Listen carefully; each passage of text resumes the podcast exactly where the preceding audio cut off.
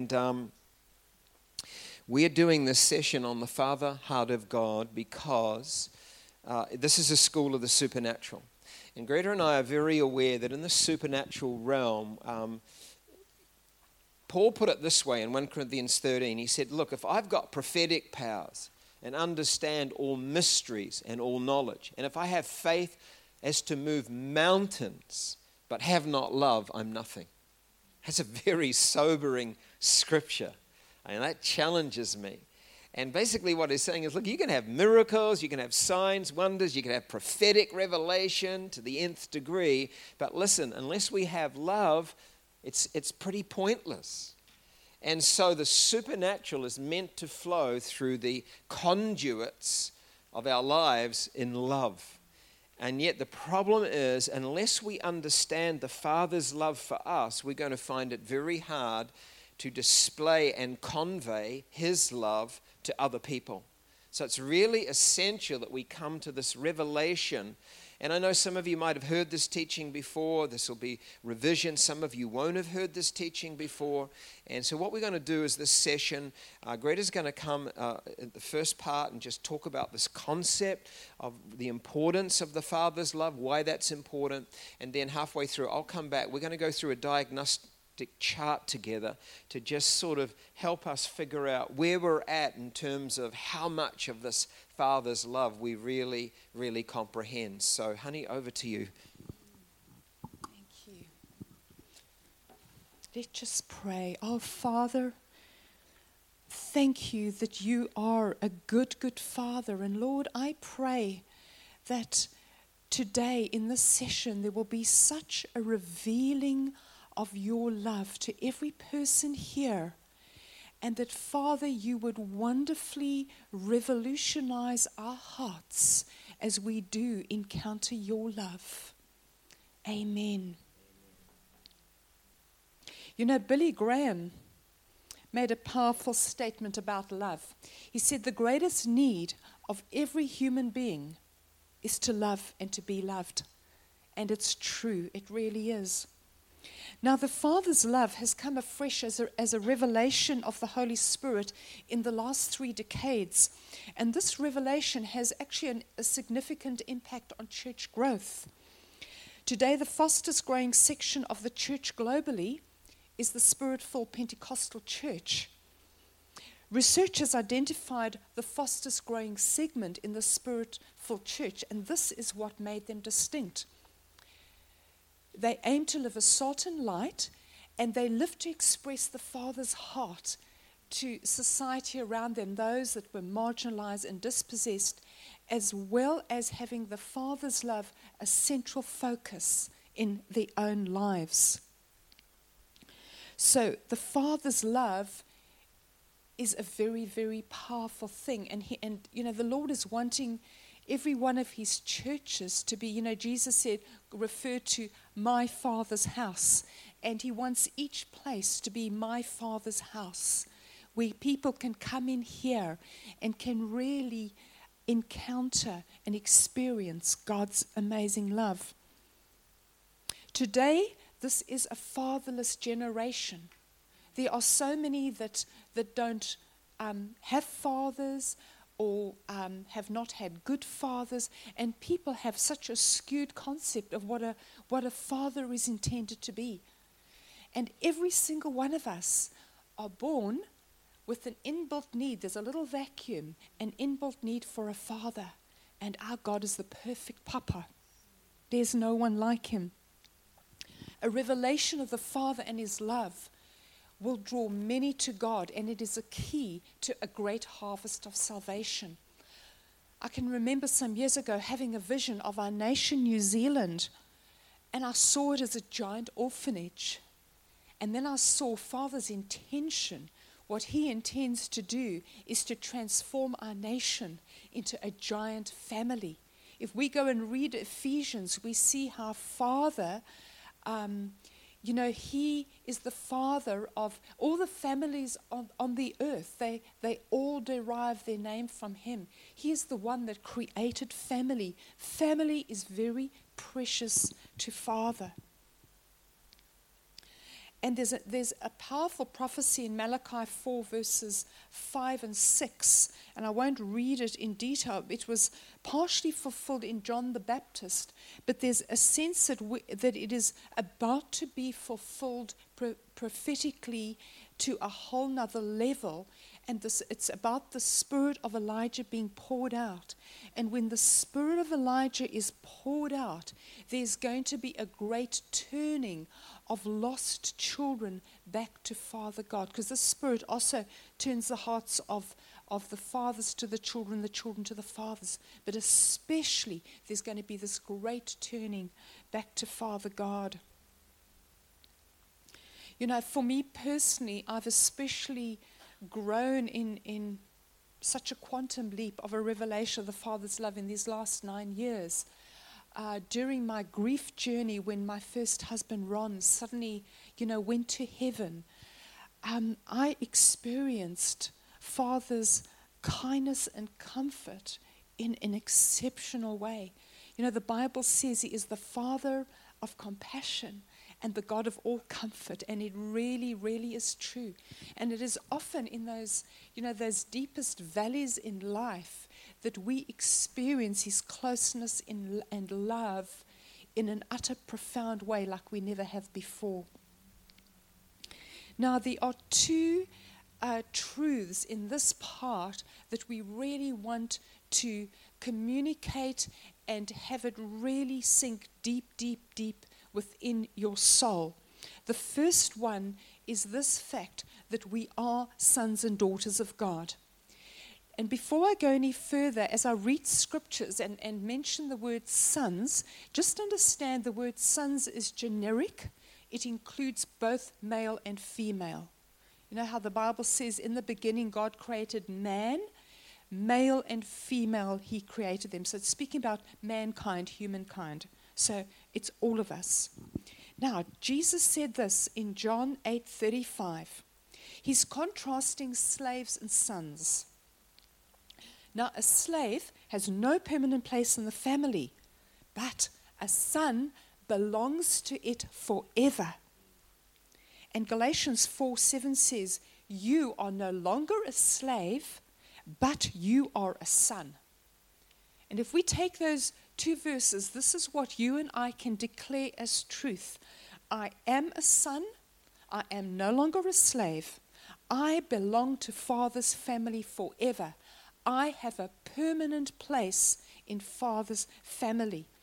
You know, if you just think of your, your home, you'll have a dining room table with chairs, and there'll be enough, there'll be a chair for every family member. You might be a family of two or, or six or whatever, or five. And you need to know there's a chair with your name, as it were, at Father's table. You have a permanent place exclusively and uniquely for you. In the next verse in John 8, verse 36, Jesus then says this So if the Son sets you free, i.e., from slavery, you will be free indeed. Now, the Holy Spirit plays a vital role in us experiencing the Father's love. It says this in Romans 5 5. God has poured his love into our hearts. How? By the Holy Spirit, whom he has given us. And Romans 8 14 to 16 says this Those who are led by the Spirit of God are sons of God. For you did not receive a spirit that makes you a slave to fear, but you received the spirit of sonship Remember last night when I had that sponge and I was soaking it in the water? One of the names of the Holy Spirit is called many things. He's called the Spirit of Sonship. And the Lord wants to absolutely soak and saturate us in the Holy Spirit of sonship, that we will know that we know we are sons and daughters of our Father. And it continues in Romans 8. And it's by the Spirit that we cry, Abba, Father. Abba means daddy, daddy God. The Spirit Himself testifies with our spirit that we are God's children. We can declare, I am a child of God because the Word of God says so. The message version puts it this way This resurrection life you receive from God is not a timid, grave tending life. It is adventurously expectant, greeting God with a, What's next, Papa? Can you hear the, the, the fun and the pleasure of doing life together with our Father? God's Spirit touches our spirit and confirms who we really are. We know who He is, and we know who we are Father and children. So we can see that a revelation of the fatherhood of God brings us into the sonship. And I love what Jesus said to his disciples in Matthew 10 20. He called the Holy Spirit the Spirit of your Father, the Spirit of your Father. And we see fathers longing in Jeremiah 3 Call me Father. I want you to call me my Father, my friend. You see, it's personal, it's your Father. He says, Call me my Father. I myself have said, How gladly would I treat you as sons. Can you just hear Father's heart there? Jesus also plays a vital role in us experiencing and knowing Father's love. You know, the fatherhood of, of God was Jesus' consuming passion. He was absolutely fiery, passionate about this. Um, he spoke of this 115 times and 50 times at the Last Supper alone. Jesus loves to and wants to reveal the Father to us. Jesus is also our model. You know, you and I are called to that same deep intimacy that he had with his Father. You know, f- you know, Father and Jesus were so close, they were like one. They walked together, they talked together, and that is precisely what Father is after with you and with me. Now, we can have two very different views of this relationship. And sometimes our, our view and understanding and concept is completely subconscious or even unconscious. We can either have a master slave view of our relationship with God, or we can have a father son daughter one. Again, there's a huge contrast. The former is based on fear, and the latter is based on love. Big difference. And what does the Bible say in, in 1 John? Perfect love casts out all fear. The, the, the latter one casts out the former one. And when we know that we are perfectly loved, fear has to flee. And in summary of this truth that we are sons and daughters of our Father, um, we can see a good summary in 1 John 5:19. We know that we are children of God forever, forever, right up into eternity, but He wants us to know it now. Now we come to the second really important truth of the part of the sermon of the session. Just picture in your mind a child snuggled up um, on his father's lap, just enfolded in his arms. There's no perf- performance. He just has assurance he's completely loved and he just rests there. We've all seen that. We've done that with our own children, those of us that have been parents. And it brings us to our motive to work and serve God. It shouldn't be because we are trying to win His approval and earn His favor. It's got nothing to do with that. Our only motive to, to serve God is because we know we are so loved, we simply desire to please our Father. We love to bring a smile to His face. And this brings us to this truth of resting in the Father's love. We are to work from rest and not rest from work. Remember what day were Adam and Eve made? They were made on the sixth day, weren't they? Their first, full day on the earth was the seventh day, the day of rest. That means, and then the eighth day after it was the first full day of work. So we are to work from the place of rest. Yet often we can be restless because performance for God can be a nasty slave driver. And it's only this revelation of the Father's love that can bring rest from any striving, performance, and fear. Now, there are many results of receiving this revelation of the Father's heart. Here are just three of them, and I'm sure you could come up with more. The first result security. This just brings absolute security. We can feel secure like that child on his father's lap. Father loves me and you unconditionally. He has a uh, constant, unchanging love toward us, no matter what we do or what we do not do.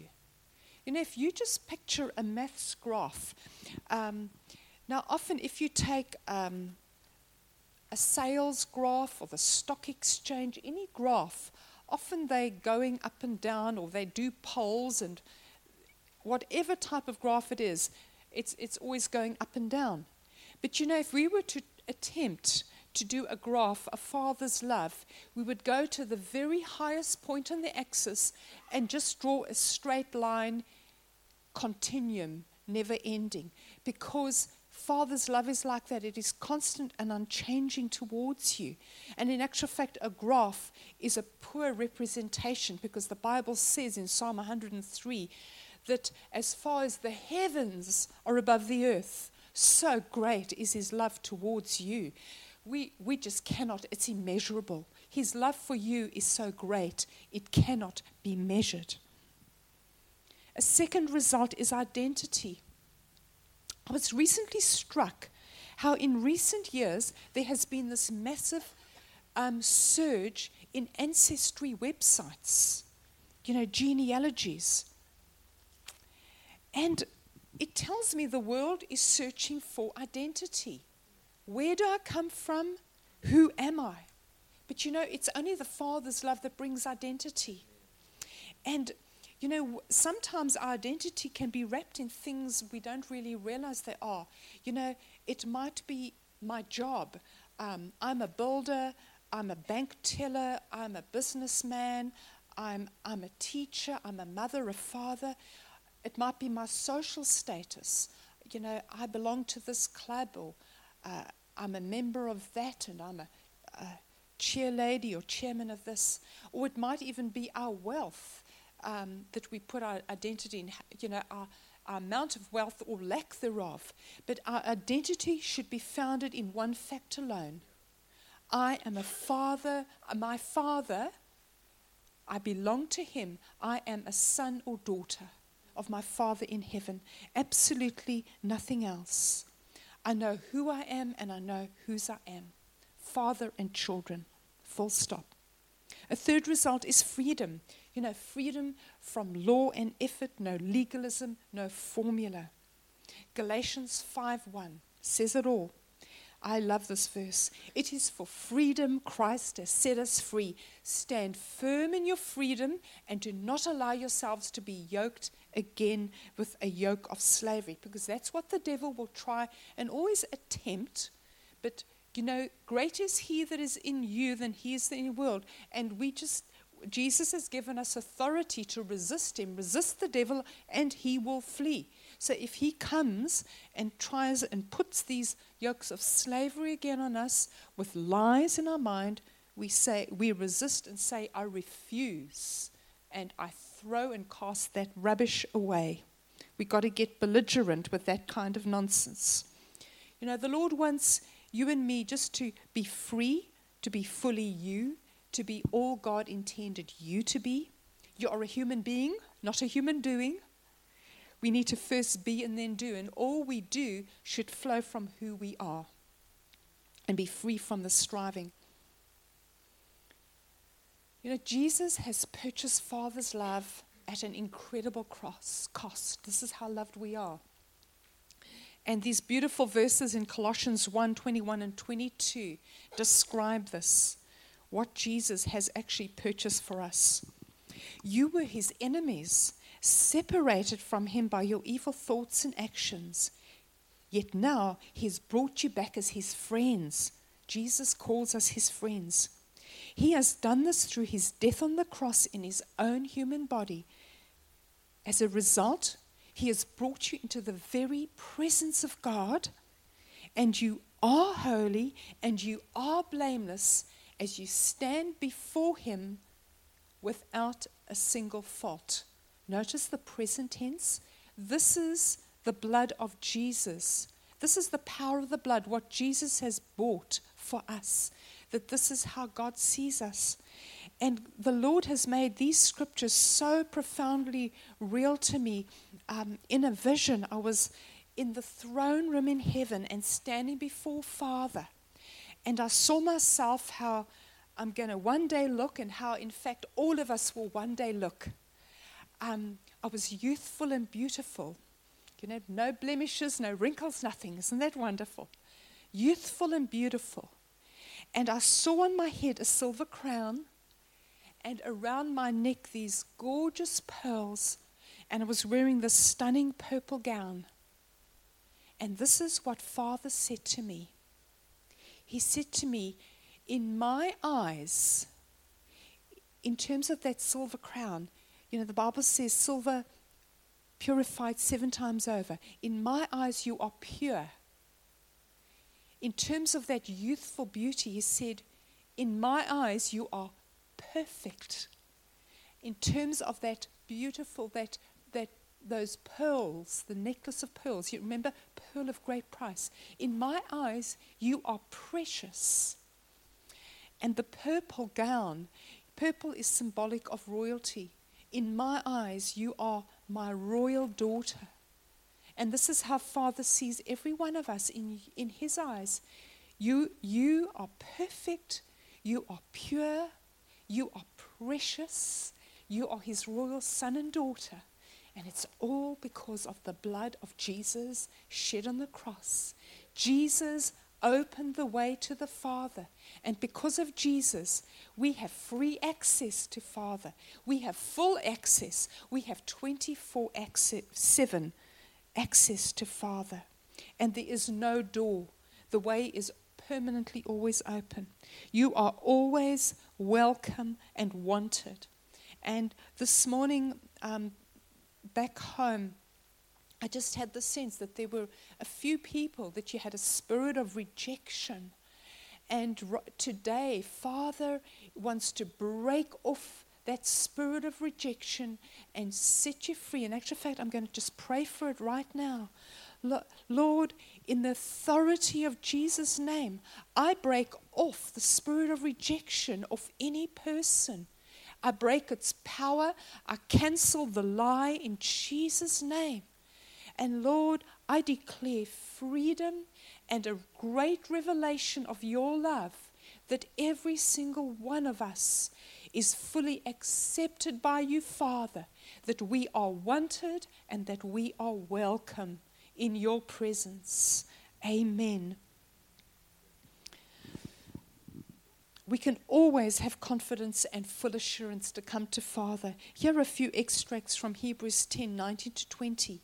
We have confidence to enter Father's presence by the blood of Jesus, by a new and living way open to us through his body. Let us draw near to Father in full assurance of faith. Isn't that awesome? And Deuteronomy 33:12 summarizes this resting in the Father's love. Let the beloved of the Lord rest secure in him, for he shields him all day long. And the one the Lord loves, that's you and me, rests between his shoulders. So we just simply rest in Father's love. But you know, often our prayer lives are us going yakety yak to Father. You know, we do all the talking. And it's good to just have times of resting in silence in, in his presence and let him, letting him love you you know how the Bible says, Be still and know that He is God. And often we have found that great revelation has come for us, for David and me, when we've had this time of just resting in His presence and soaking in His love. It, th- those are the most precious times. His, his presence really is heaven. It is the most precious thing to me in all my life. And if you have these times, you may like to put on worship music. May or may not, whatever you prefer. You know, in life, it's absolutely necessary to have those times of intense intercession, but we need to have a good balance of, of the, the prayer times, of, of doing spiritual warfare, and just simply restful soaking in Him. And it's in this place of rest that we, we, we, we discover just how much Father enjoys us human beings in all our weaknesses and frailties and imperfections. He loves us just as we are. He fully accepts us just as we are. Father is not looking for perfection, He's looking for relationship with you and me. Intimate relationship. Father delights in His kids, He delights in you. And the Bible says so many times, He delights in those who put their hope in His unfailing love. He delights in our well being. And Psalm 37 4 encourages us to do likewise with Father. Delight yourself in the Lord. And it gives God enormous pleasure when His kids choose to spend time with him and hang out with him. David and I, we got five sons between us and daughters in law and grandchildren. And it gives us great delight when they choose to hang out with us. Now, Father desires above all else this mutual reciprocal delight and pleasure. And in actual fact, Father gets so carried away the, in Zephaniah 3, it talks about his great delight in us that he bursts into song. He sings over you with joy. And Dennis, Father says, he is so proud of you. You know, his heart bursts when he sees how far you've come, how well you've done. And he's, he's, and he's, he's proud of you. Our priority, above all else, needs to be resting in this intimate place, making time for that every day. And I close with this powerful um, scripture. And it's because, you know, none of us have got a full enough understanding yet of just how, how loved we are. That's why this, this prayer in Ephesians 3 is so powerful for us to pray it, so that we can just keep on learning more and more that He loves us more than we can conceive. David and I pray this regularly and we personalize it. We'll, we'll say, Father, may, may my, our roots, may our children's roots go down, etc. So let me read it. May your roots go down deep into the soil of God's marvelous love.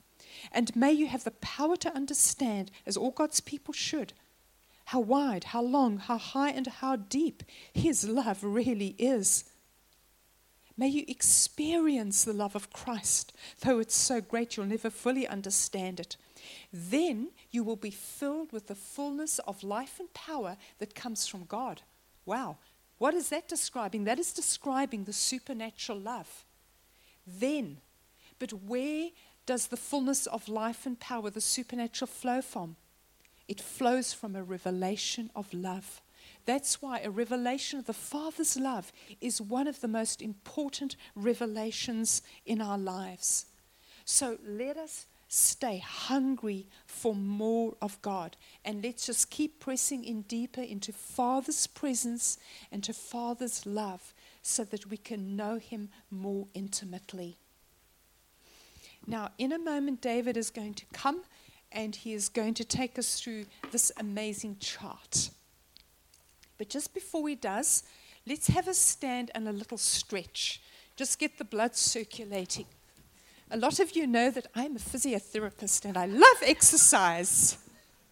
But we're just going to do a little bit to just get our, bl- our, our, blood circulating. Let's just do a bit of marching on the spot and just let the arms just swing loosely. They do say that sitting is the new smoking. Uh, you don't want to sit for too long. Couch potatoes, no more. Okay, now let's move our arms up and down.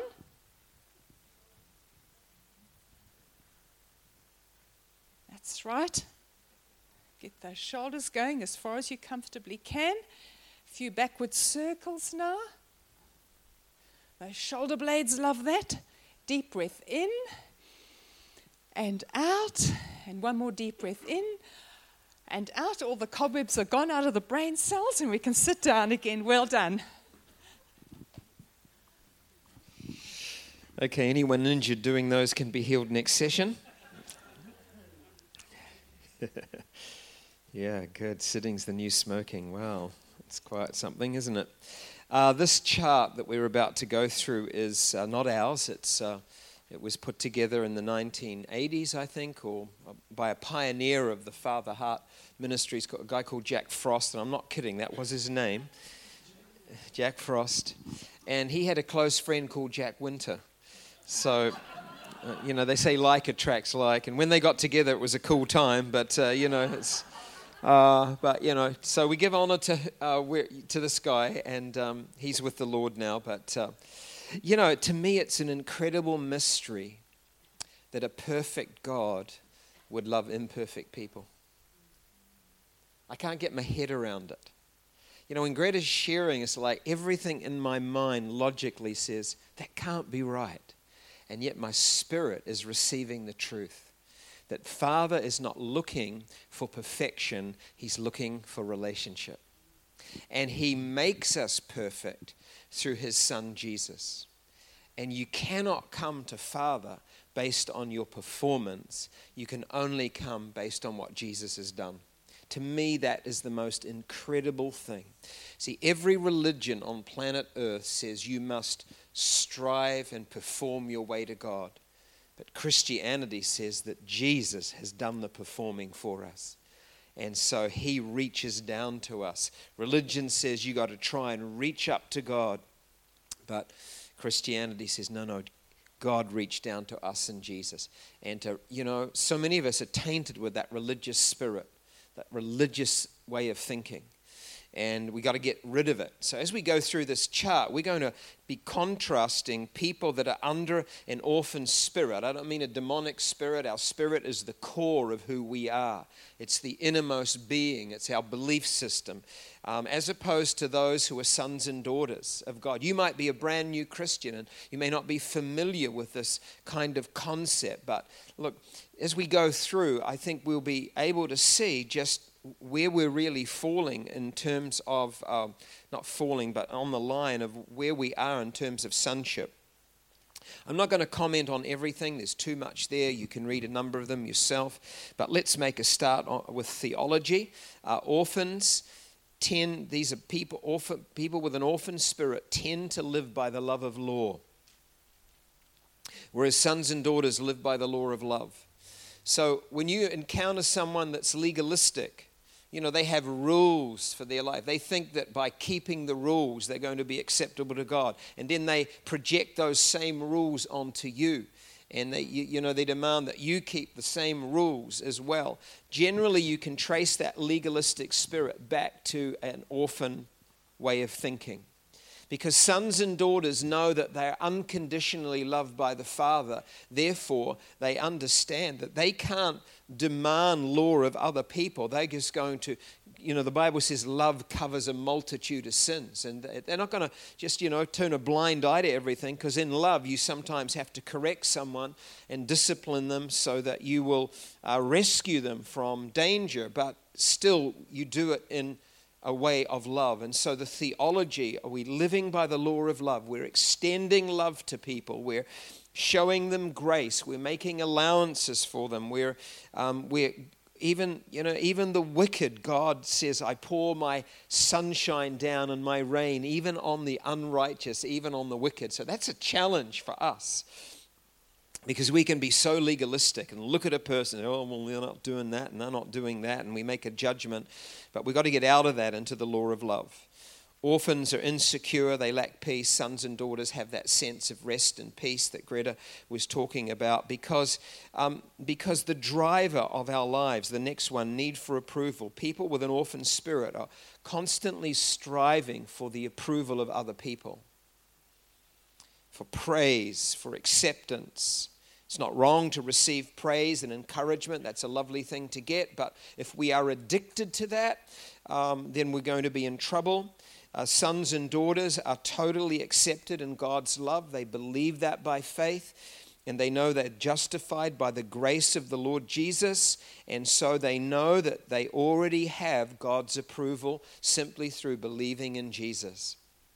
Now, that doesn't mean I want to live a slack life. I want to live a life of excellence. I want to bring pleasure and delight to my Father. But there's a difference between performance and excellence. In performance, you're trying to do things really perfectly in order to gain approval. But with excellence, because you know you already have that approval, you're wanting to do something excellently as an act of worship and thanksgiving to your Father in heaven. And you're not trying to earn approval that you've already got as a gift, but you're just saying, Lord, I'm just doing this because I love you.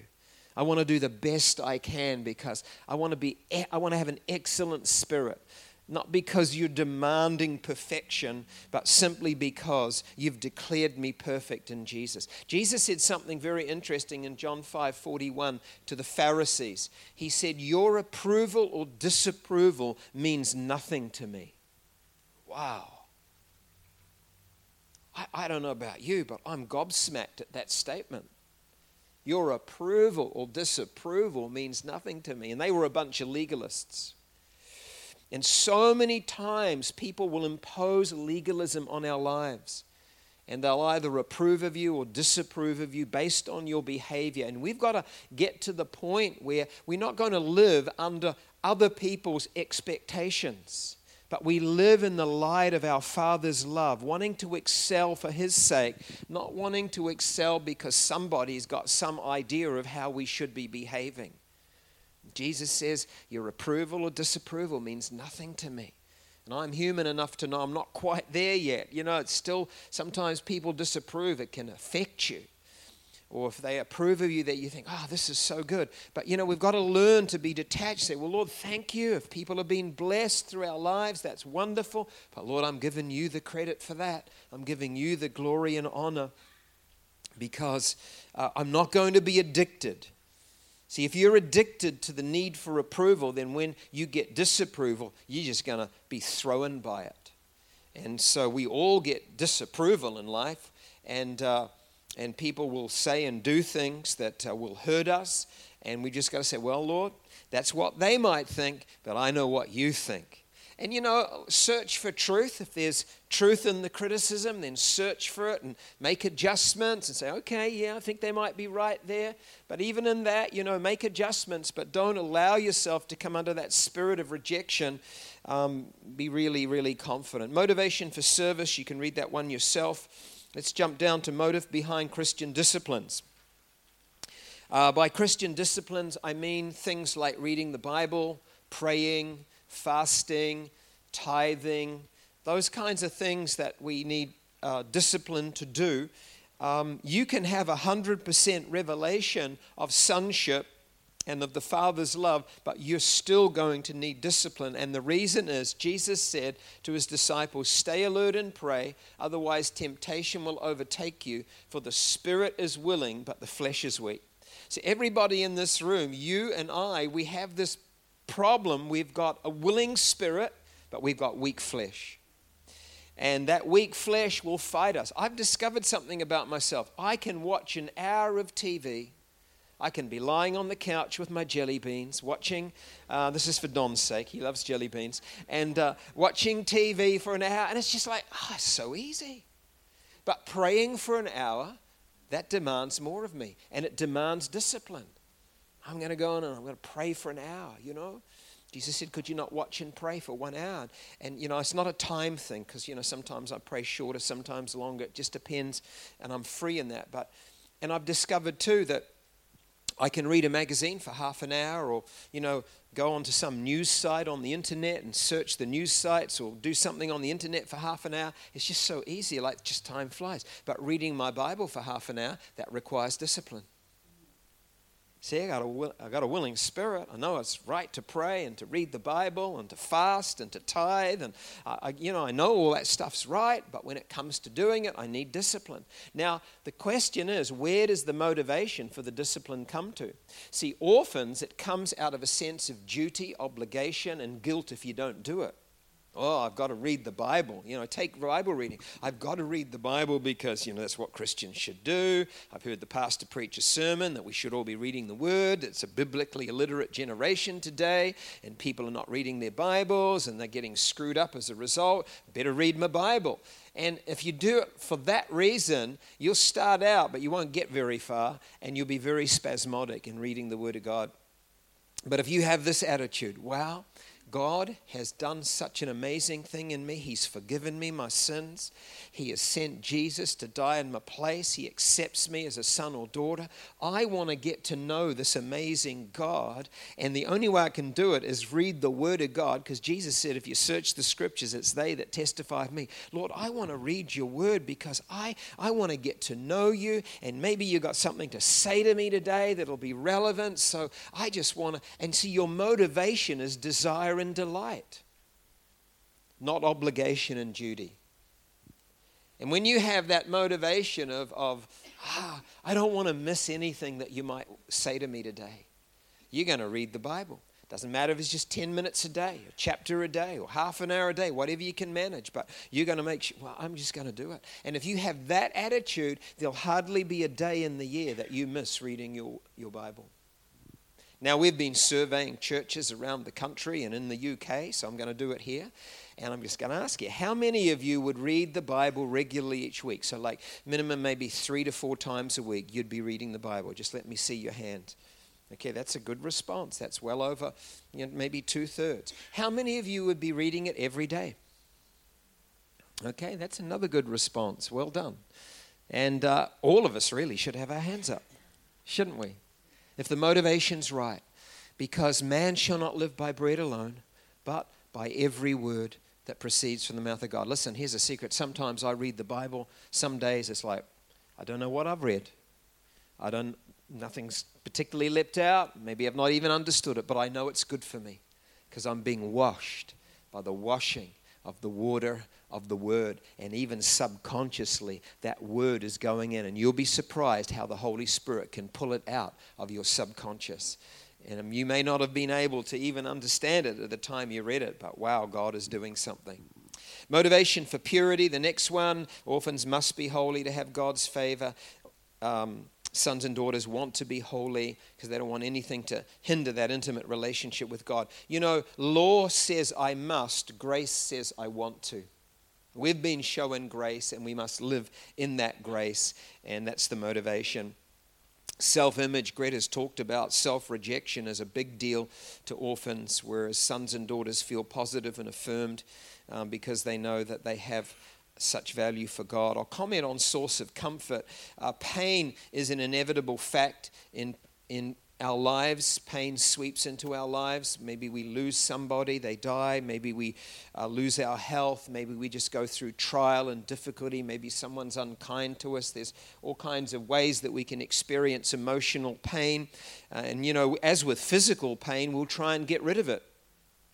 And what you turn to to anesthetize the pain, to medicate the pain, is very revealing.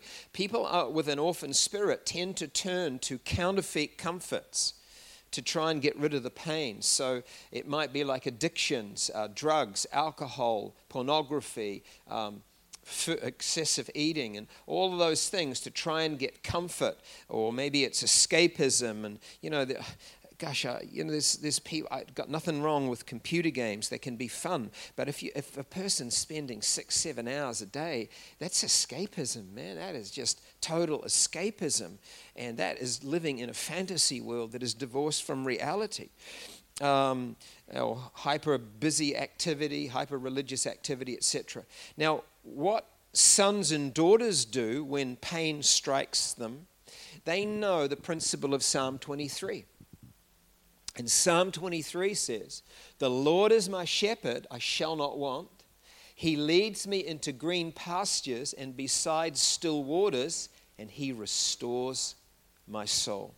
So, sons and daughters know that getting alone with God is the key to dealing with the pain and the suffering and the adversity that hits all of our lives from time to time. And you get that solitude. We call it solitude. We get alone with God. We soak in His presence, soak in His love, and you find that He begins to restore our soul. I know when Jane died, I couldn't do a lot of intercessory praying or anything like that, but for about six weeks, just about every day, I'd lay on my bed, I'd listen to worship music, and for an hour or so, I'd just soak in God's presence. I wouldn't say much, I'd maybe sing along with some of the songs, but I'd just let God love me. And He just poured His love and He poured His grace. He began to heal that pain, gave me some amazing visions of heaven um, and stuff like that that just brought me through. And I learned that, wow, getting alone with God, that is so, um, it's such the right thing to do. Now, we're about halfway through the chart, and I'm picking, there's some pretty depressed people in the room because you're mentally ticking off which side of the chart you keep appearing on.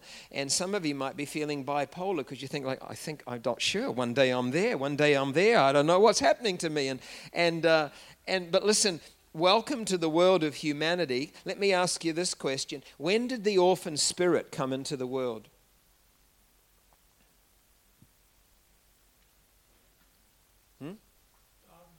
The Garden of Eden. What happened to Adam and Eve when they rebelled against God? God ejected them from the garden. They lost their home and there was a disconnect in their relationship with Father God. They no longer had that face to face relationship with Him that they had in the garden. So they lost their home, they lost their father. When you lose your home and you lose your parent, what are you? You're an orphan. And Adam and Eve walked out into the world, ejected from the Garden of Eden with the orphan spirit on them. And every human being that's ever been born ever since is not only born in the sin that they committed, the sin nature, we're born with an orphan spirit, and the whole planet is tainted with the orphan spirit.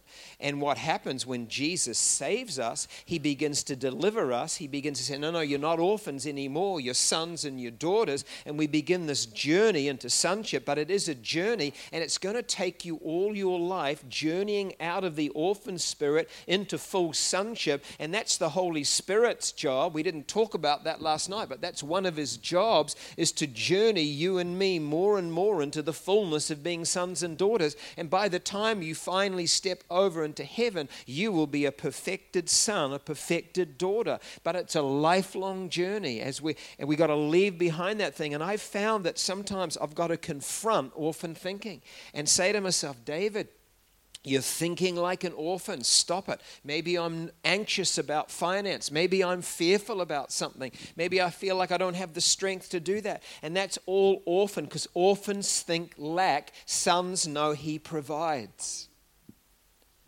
And we're thinking lack all the time, not just lack of money, but lack of strength, lack of health, lack of whatever, then we can be operating under that, that horrible orphan spirit. Okay, peer relationships. Uh, you can read that one yourself. Uh, handling others' faults, uh, view of authority, view of admonition. You can read all those ones yourself. Let's jump down to expression of love. With orphans, the way that they love other people is it's guarded. They don't want to get hurt. It's conditional. They'll only love others if those people perform in a certain way. The, the love that they give is based upon others' performance as they seek to get their own needs met. Whereas sons and daughters, it's open, it's patient, uh, it's affectionate. They lay down their life and agendas in order to meet the needs of others. There's a servant heart. There's a sense of unconditional love. Um, and often, as parents, it's really important that with our kids, we don't show them conditional love. Because if you show them conditional love, you're going to foster the orphan spirit in their hearts. But if you show them unconditional love, now that doesn't mean you don't discipline them. That doesn't mean that you don't say that behavior is not acceptable. Uh, we're not, you know, they talk about the snowflake generation. These are kids now that are college age, university age, that become so sensitive to anybody saying anything wrong to them, they can't handle it. I mean, it's endemic in America at the moment. It's crazy. And I think it's a soft generation on the rise. So I'm not talking about soft love. You can have tough love. Uh, one of Jane's and my boys, um, he went off into the drug scene in high school got really involved. And when he left high school, he got in, heavily involved in methamphetamines. He was in the drug scene for 12 years.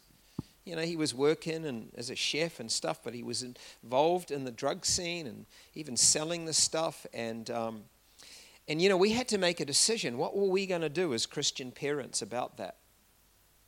And we made a decision to do two things. Number one, pray unceasingly.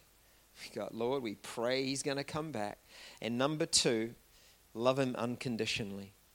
We said, hey, we think what you're doing is destructive. We don't agree with it but we're going to love you. And I remember some years into this, he came around home for a visit. As he's leaving home, he said, Dad, how come you and Mum love me despite all I'm doing? I said, That's easy. We love you because you're our son, not because of what you do. When you can tell your kid that, we, I just love you because you're my son or daughter, not because of what you do. That's a powerful statement. He, he left, and when his mum died, he came back to know the Lord. I figured he thought, man, she's been praying for me on earth. Now she's up face to face with God in heaven. I don't stand a chance. She'll be, you know, talking to the Lord. so I might as well give in. Uh, I don't know. But you know what? And you know, when you've been 12 years in drug scene, you got a lot of baggage. And he got, came to know the Lord, and slowly but surely, God began to deal with that baggage. Took some years, but right now, he is going great for God. He's involved in a great church in Auckland. He's, you know, he's, he's leading some home groups. He's leading a divorce recovery group. He's, you know, he's serving. He's just, he's just going so well for God. It's just an amazing, amazing thing. But let me tell you, there was a lot of pain and a lot of prayer and a lot of need to show unconditional love and patience that went into that. And I think if we'd shut the door and said, Oh, we don't want to know you, you know, some parents do that. Get out of my house. You are not. Uh, I think, you know, we alienate. Isn't, aren't you glad that God didn't love you conditionally? Loved you unconditionally. And He wants to show us the same. He wants us to show the same to other people. And uh, pray for your kids. Love them unconditionally. And uh, do it with other people as well.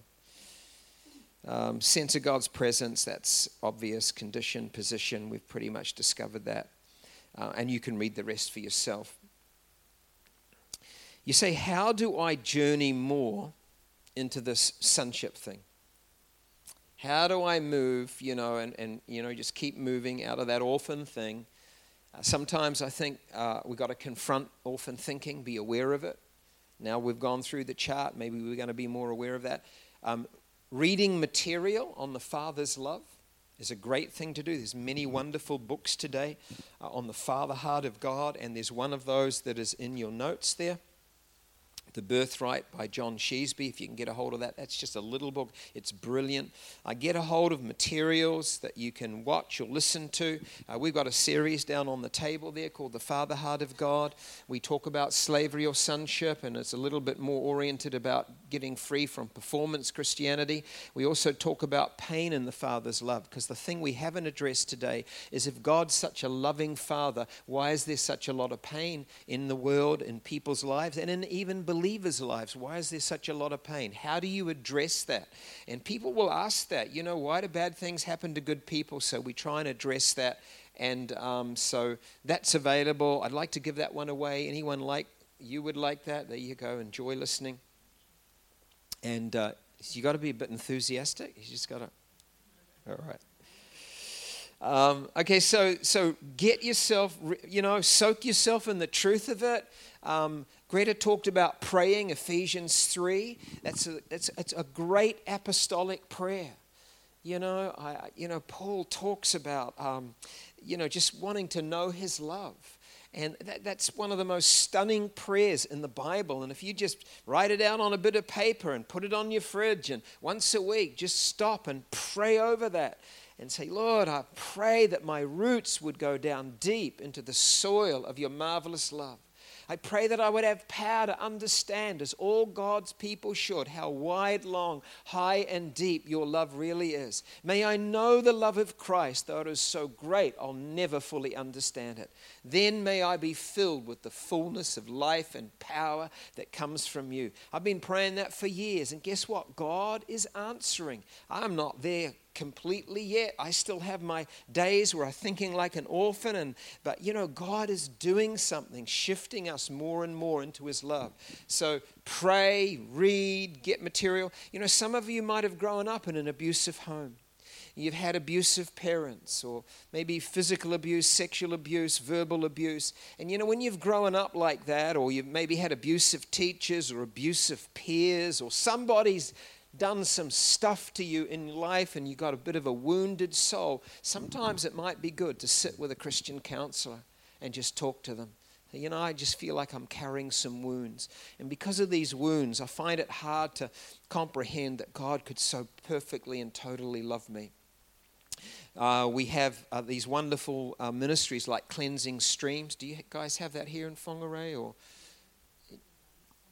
yeah, some of them, uh, like a course you can go through for a number of weeks that will take you through a journey of inner healing, and that can be powerful. But you know what? One of the other powerful ways that God can sort of journey us into sonship is through impartation.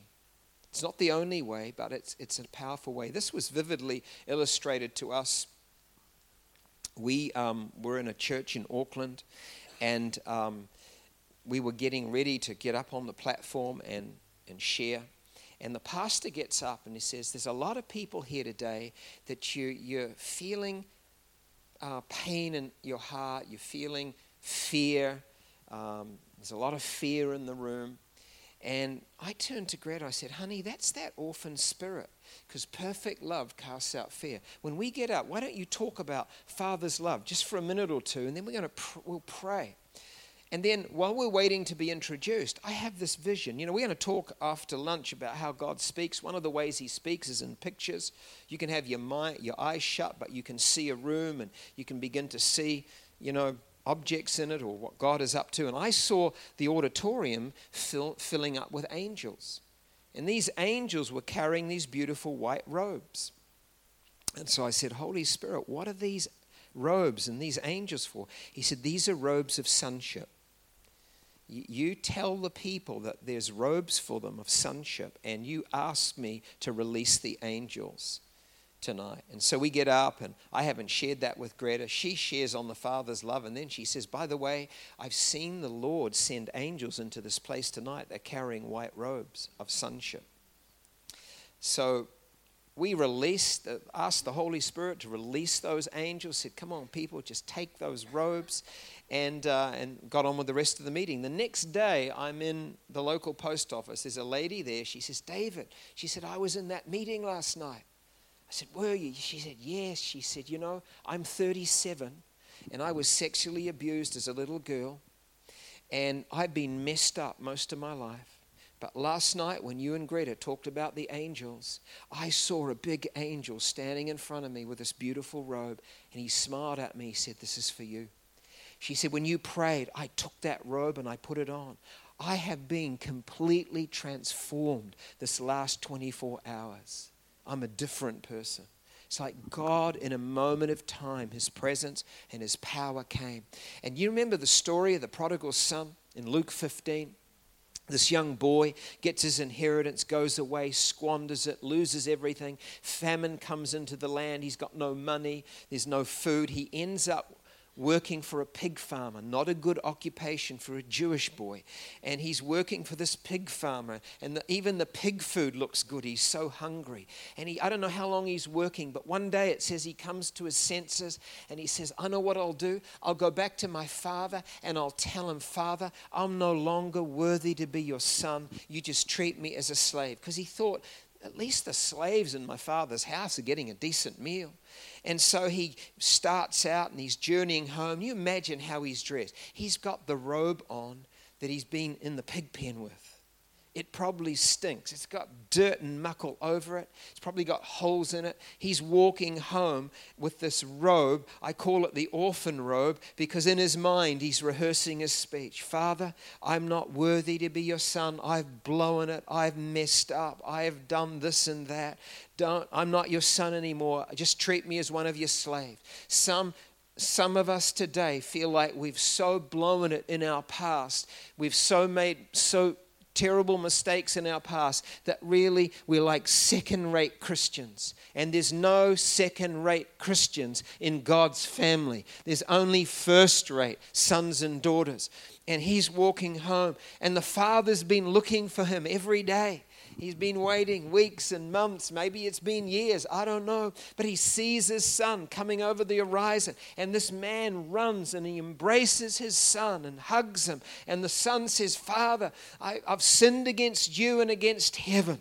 He's so aware of his sin, and I'm not worthy to be a son anymore.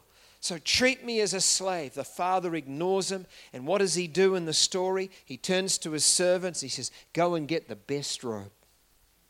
The best robe was reserved for the eldest son. It was a robe of honor. It was the double portion robe because the eldest son would always get the double portion. And the servants go and get the best robe and they take this filthy old robe of the orphan off him and they put the robe of sonship on him. And then they have a party and they celebrate. And Jesus told that story to not illustrate how much we can blow things. He told that story to illustrate how grand the Father's love is, how amazing the Father's love is. It shouldn't be called the story of the prodigal son. Prodigal means wasteful. It should be the story of the loving Father. I think whoever put little chapter titles in the Bible maybe got that wrong. It should be the story of the loving Father. And none of us here today has to feel second class. Doesn't matter what you've done. And all that to say is, whenever we do this session, Father always sends the angels. They've always got the robes. In a moment, we're going to stand to our feet and we're going to pray that the orphan robe will be taken off us and that today, robes of sonship will be put upon us. And it's like a thing of faith that you can do uh, to cooperate with God. But I believe the Holy Spirit is here to impart that revelation of sonship into our hearts and into our lives because that's his job. The Spirit has been shed abroad in our hearts by which we cry out, Abba, Father. Abba means Papa. It's an endearing term for father. Abba means Papa. It's our nearest English equivalent, Papa. And uh, why don't we stand to our feet? Why don't we come before the Lord? And wherever you're at on that journey, you know, you might be thinking, ah, I just praise God. I've, he's been working sonship into my life. Or maybe you're feeling like, oh, I feel like an orphan most of the time. Today, let's make a change. Amen. Today, I'm not going to come under that orphan spirit anymore. That's not who I am. My God has released me to be a son, to be a daughter. And uh, firstly, we're going to break off that orphan thinking, and I'm going to get you to do a prophetic action in a moment. But Father, we thank you for your amazing grace, your unconditional love. That, Lord, you reached down to us. You not called us to religion, to have to strive to get to you, but you called us into relationship because you, you strive to get to us by sending Jesus. Thank you for that incredible gift.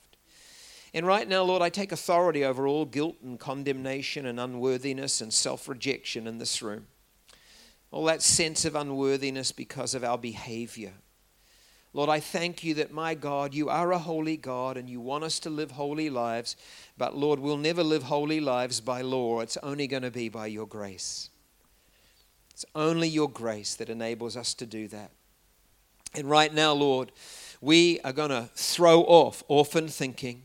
We're going to take off this orphan robe. Could you act that out, please? Could you just act out like you're taking off that orphan robe? Take it off, throw it to the ground. In the name of Jesus, I break the power of the orphan spirit over every life in this room. I break it over our lives right now. I break it off. We will not suffer that thing anymore. We will not walk with it. We will not walk under it. In the name of Jesus, we reject it because it is not of God. Therefore, we do not receive it in the mighty name of Jesus. Now we're going to pray that those angels that are here today would release those beautiful robes of sonship. Oh, precious Father, thank you for sending the angels today with those beautiful white robes. And there's an angel with a robe for every single person here. Holy Spirit, would you now release those robes of sonship? Would you just do a prophetic action? Take the robe now and put it on. Lord, we thank you for these robes of sonship. We put them on. We receive your free gift. And we declare, I am a son, I am a daughter of my Father in heaven. Holy Spirit, would you seal these truths in every single heart? Lord, release such an ongoing, growing revelation of your heart of love to every person, Lord. In Jesus' name we pray. And Father, I pray that you will just so impart a deluge of your love into our hearts. Uh, I just pray, Holy Spirit, that you will come and minister the love of the Father and the grace of Jesus into our lives. You know, we shared that scripture last night. May the grace of Jesus, the love of the Father, and the fellowship of the Spirit be with you. It wasn't just a nice saying Paul was writing out, it's, it's truth, it's revelation, it's what Christianity is about. And so, Holy Spirit, would you come and minister? A deluge of the grace of Jesus and the love of the Father into our lives. You know, our primary calling in life is this powerful verse in, in Jude. Your first calling in your life, you are called to live in the love of the Father and in the care of Jesus Christ. Amen. Jude, verse 1, powerful scripture. Amen. All right.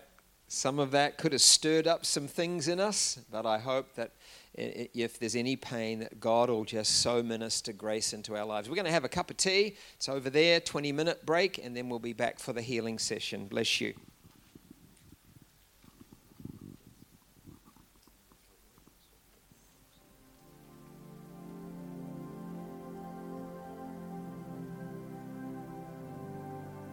When sunlight breaks and the day has just begun. In the still, I'll wait for your voice to lead me on. It's a